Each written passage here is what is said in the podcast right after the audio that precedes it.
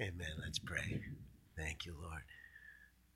Lord, we thank you for this special time of year when we remember how you left heaven's throne and took on a body of flesh, a helpless baby, the Word made flesh, to come to redeem us. Thank you, Lord, for living that sinless life and being willing to go to the cross that we might be saved. So, Lord, as we celebrate this season, help us remember what it's all about that it's what you've done for us and the incredible price you paid to redeem us and make us your own. We praise you and thank you for that. Now, Lord, as we get into your word this morning, we pray that you'll, again, ask, we're asking that your Holy Spirit be free to speak to our hearts, to encourage us, to convict us, to, to change the way that we think so that we might be in line with your word, Lord. In Jesus' name we pray. Amen. Amen. Well, our Christmas message is going to be next Sunday. It's hard to choose which Sunday it's going to be, but since it's so close to that uh, uh, next Sunday, we're going to have it then. Children can be dismissed for Children's Church. It's good to see Luke back with us for a Sunday. Um, so, uh, but we invite everyone to join us for that Christmas Eve special on 6:30 on Christmas Eve, Friday, um, and you'll you'll really enjoy it. It's very good, great production, and we'll follow that as I said before with a carol and lighting of the candles. And if anyone has hasn't gotten their gift in, we do have one more day. If you haven't got your gift in yet, let me know. Um, uh, they're going to come Tuesday and pick up the gifts, so you can still get them in tomorrow. I think we got all the gifts that, uh, except for the one that's coming from Amazon tomorrow to my door, and I'll pack it and get it here. So today we are in 1 Corinthians chapter 3 verses 1 through 9. If you're a guest with us this morning, we just worked through the scriptures and you happen to have joined us at this particular passage, now next week we will have a special Christmas message, and our New Year's message is going to be a little different. It's not going to be in 1 Corinthians um, either. So, um, but today we're continuing in 1 Corinthians chapter 3. And in honor of God's word, would you stand with me as I read verses 1 through 9? But I, brothers, could not address you as spiritual people, but as people of the flesh, as infants in Christ. I fed you with milk, not solid food, for you were not ready for it. And even now you're not ready for it, for you are still of the flesh. For while there's jealousy and strife among you, are you not of the flesh and behaving only in a human way? For when one says, I follow Paul, and another, I follow Cephas. Are you not being merely human? What then is Apollos? What is Paul? Servants through whom you believed, as the Lord assigned to each. I planted, Apollos watered, but God gave the growth. So neither he who plants nor he who waters is anything, but only God who gives the growth. He who plants and he who waters are one and each will receive his wages according to his labor. For we are God's fellow workers. You are God's field, God's building. Amen. This is God's word. You can be seated.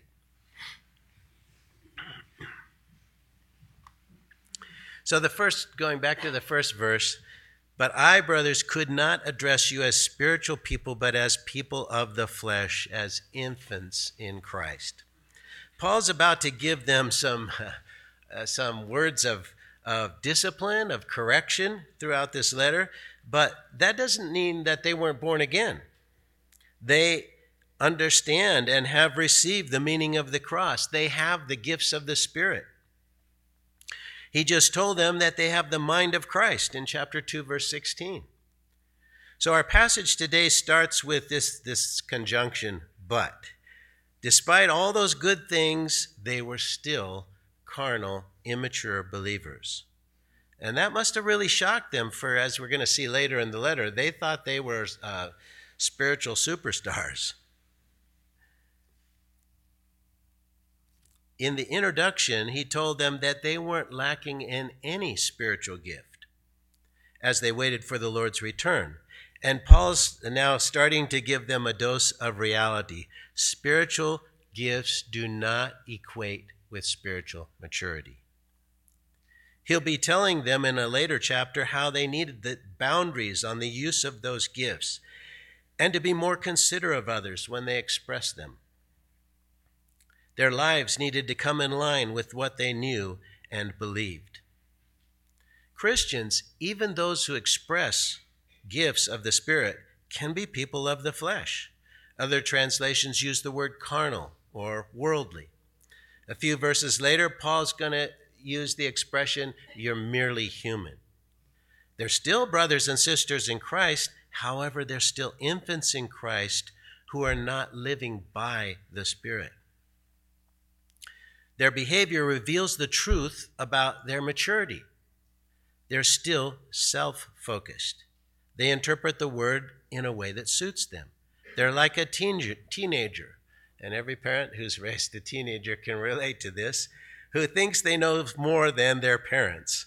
In the case of the Corinthians, the immaturity exhibited itself in their factious behavior.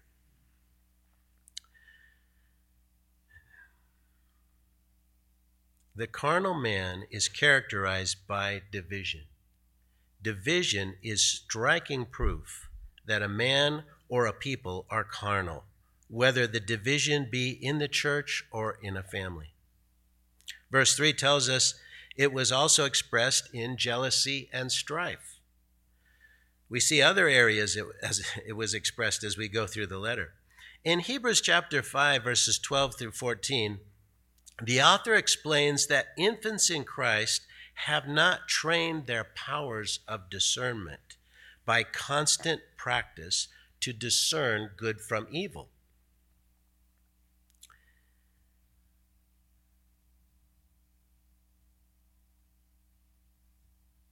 They are not yet familiar enough with the Scriptures to know whether it is from their own mind or the gentle voice of the Spirit.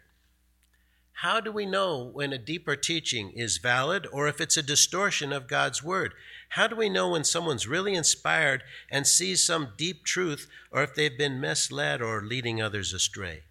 We learn to distinguish the difference by training our powers of discernment on a constant basis, the author of Hebrews said. Is what I'm hearing just my mind or is it the Holy Spirit? Testing your power of discernment will teach you over time to distinguish between good and evil. It's to watch for the fruit or the teaching of, of that teaching or that idea. See what comes out of it. Does it bring unity? Does it bring a blessing? Or does it bring division and strife? It's to be able to put it alongside the scriptures and see how it lines up. Does it feed the untamed ego or does it glorify God? We test it and learn from it, and our powers of discernment grow. Then and only then are we ready for more meat. I recall one man who was, was following my sermons online, and he'd write me by email now and then. And uh, he one time he said, "Why don't you talk about the gifts of the Spirit more often?" I could tell he was really adamant about why I should emphasize that. And I explained that well, we preach through the Scriptures, so the, the frequency of which we approach a subject is how often it comes up in Scripture. And we do that intentionally because it brings balance. But then when a sermon came up on the fruits of the Spirit, I happened to explain that the fruits of the Spirit are more important than the gifts of the Spirit. That really upset him. You see, what was happening here in Corinth was the gifts were all being manifest, but the fruits were bad strife and jealousy and division. Later on in Corinthians, we're going we're gonna see that in chapters 13 and 14, how the gifts are priority, are the, I'm sorry, the fruits are priority over the gifts. They don't replace them, they they just should be together with them. Sadly, he quit following my sermons. He wasn't ready to digest the meat. He wanted to hear what pleased him and exalted his own opinion of himself as a spiritual giant when in fact he was a babe. He didn't want to test his opinion with Scripture. The Corinthians had this same issue. They had the gifts of the Spirit, but the fruits of the flesh. They hadn't yet learned the upside down ways of the kingdom, that the greatest is servant of all. Our emphasis should be the same as Scripture. We may enjoy one topic more than another, we may focus on one more than another, but if we do so to the neglect of the rest of the teaching of Scripture, we'll be out of balance and create disunity. Verse 2 I fed you with milk, not solid food, for you were not ready for it. And even now you're not ready for it. You see, this letter was written to the Corinthians five years after Paul planted that church in Corinth. He spent a year and a half teaching them the fundamental truths of the gospel. And that whole time, he had to keep teaching them the basics of the gospel of grace and humility until they got those truths in their hearts he couldn't teach them the meteor truths. If he did, they would misinterpret what he was teaching. That's because they would interpret the teaching in a carnal way. For example, if he taught they were to be free in Christ, to be led by the Spirit and not the law, they would think that their own thoughts were leading were the leading of the Spirit, which is another issue that he will have to address later in the letter. I heard a story about a preacher once who, who uh, was called to a church, and uh, he, you know, usually when uh, a church is trying to find a new pastor, they'll have him come and preach a message so they can see what his delivery is like, what what kind of uh, subjects he likes, and so forth. And uh, pastors have have a funny phrase for this. They say whenever they do that, they present their sugar stick that means their very best sermon because they want they if they want to get that particular job. It's one of the sad side of ministry that people don't just pray about it and churches just pray about it and go where they're called, where they both feel the calling of God.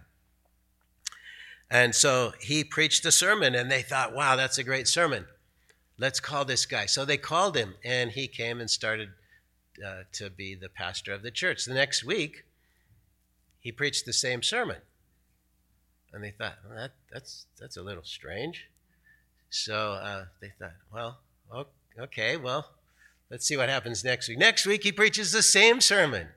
So the elders call him aside and say, Pastor, um, you preached the same sermon three times in a row.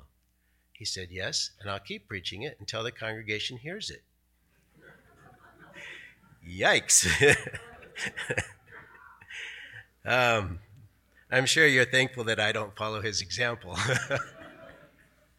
Yet, as we go through the Bible, it's interesting how the messages that we need keep coming up again and again. That's because God so orchestrated his word to express our greatest needs. You know, one time a man slipped into our congregation who was sharing what sounded like deep truths that nobody had heard before, profound mysteries to anyone who would listen. The only problem was he had some very sinful patterns in his past um, that uh, are on the National Registry and didn't let the elders know about that. And he was attracting people to his unique teachings, and he uh, appeared to be meaty truths from the Word. But meat is not secret knowledge or mysterious hidden treasures in Scripture. Beware of a person who constantly wants to bring up new teaching. The Word of God has been studied for 2,000 years, and the depth of what we can get from the gospel is more than we could ever preach in a hundred years. The desire for new and hidden and, and is appealing to our ego we want to know something no one else knows this wonderful truth. It makes us feel like we're more enlightened than others. It makes us feel su- superior. Spiritual hunger, on the other hand, is wanting to understand the depths of the basic truths of the Bible. That's meat.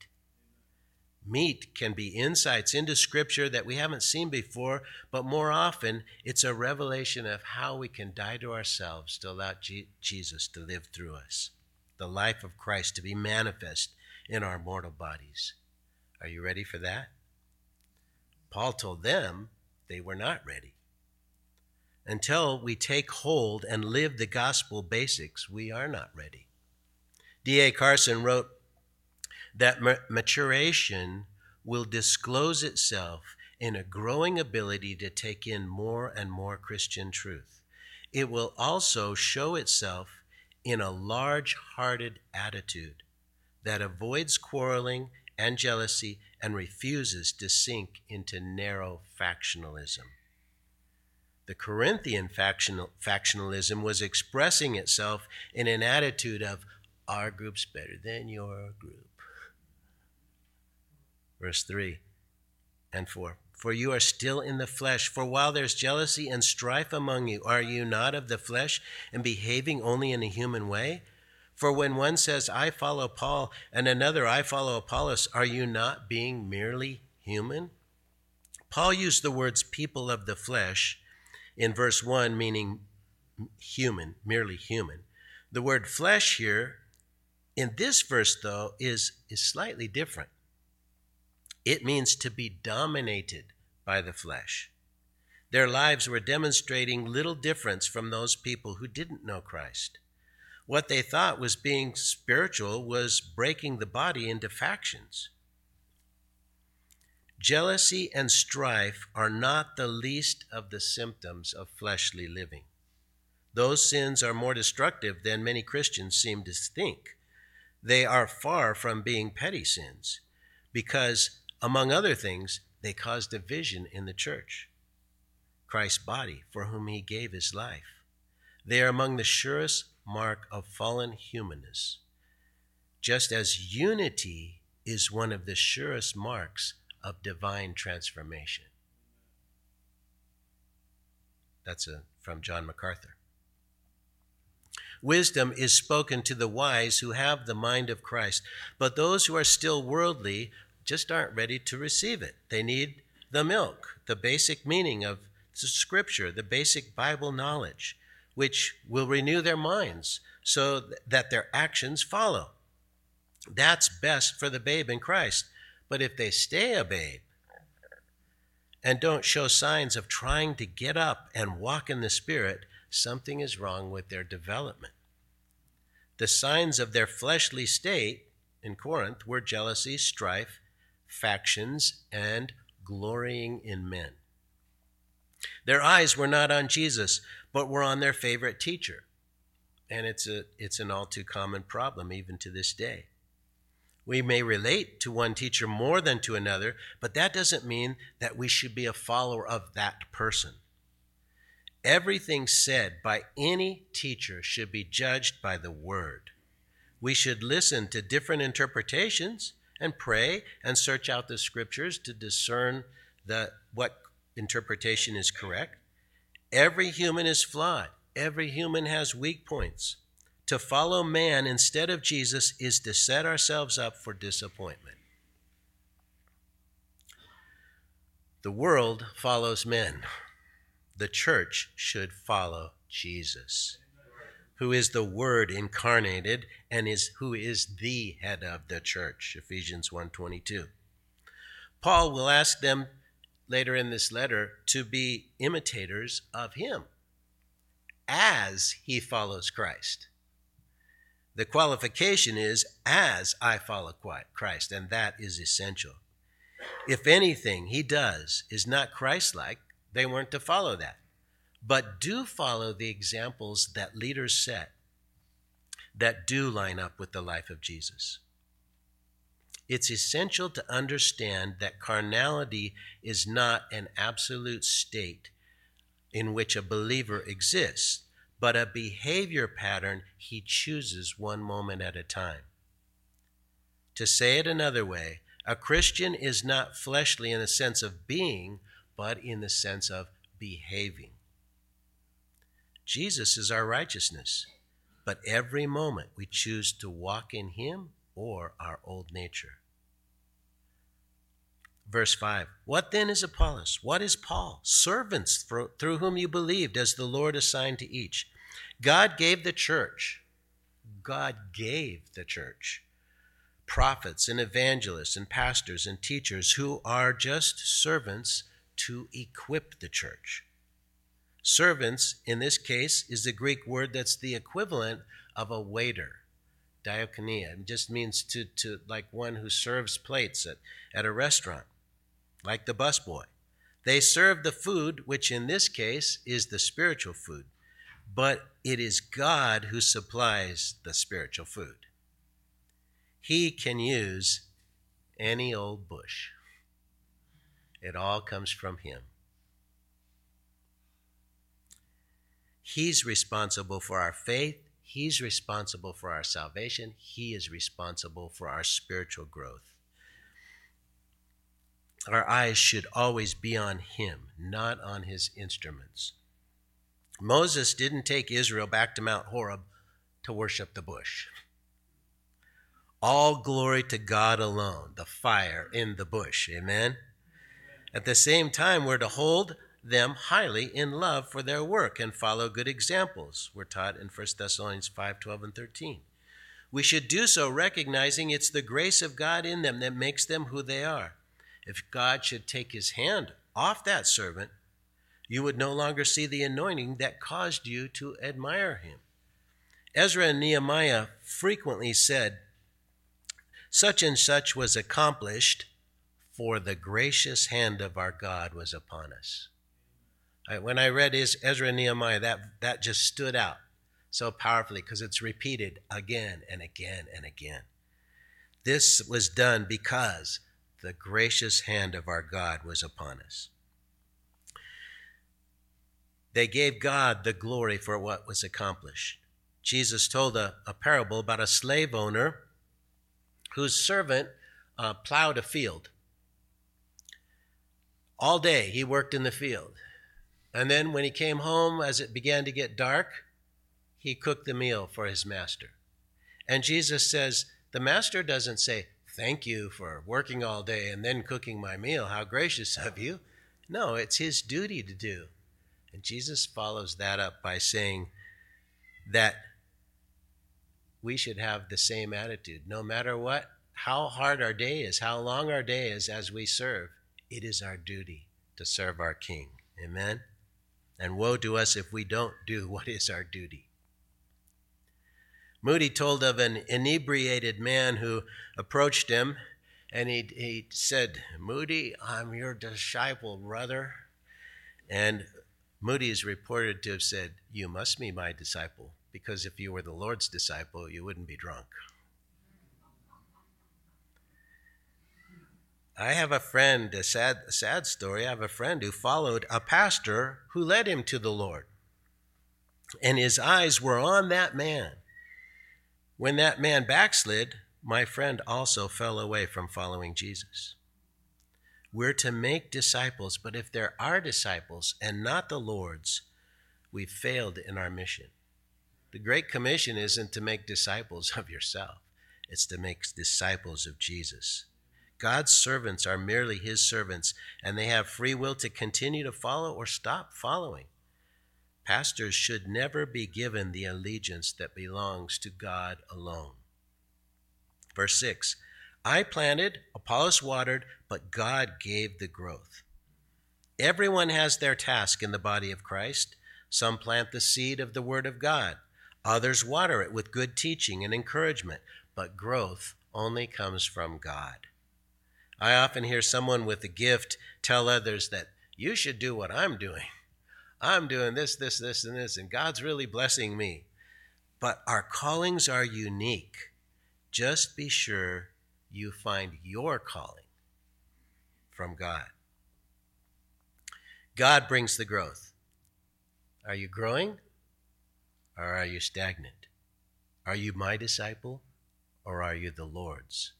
Are you here because you like this style of preaching or because the Lord called you here and is speaking to you through His Word and causing you to be more like Him? Verse 7 So neither he who plants nor he who waters is anything, but only God who gives the growth. Preachers, teachers, evangelists, elders, all are nothing without the Lord.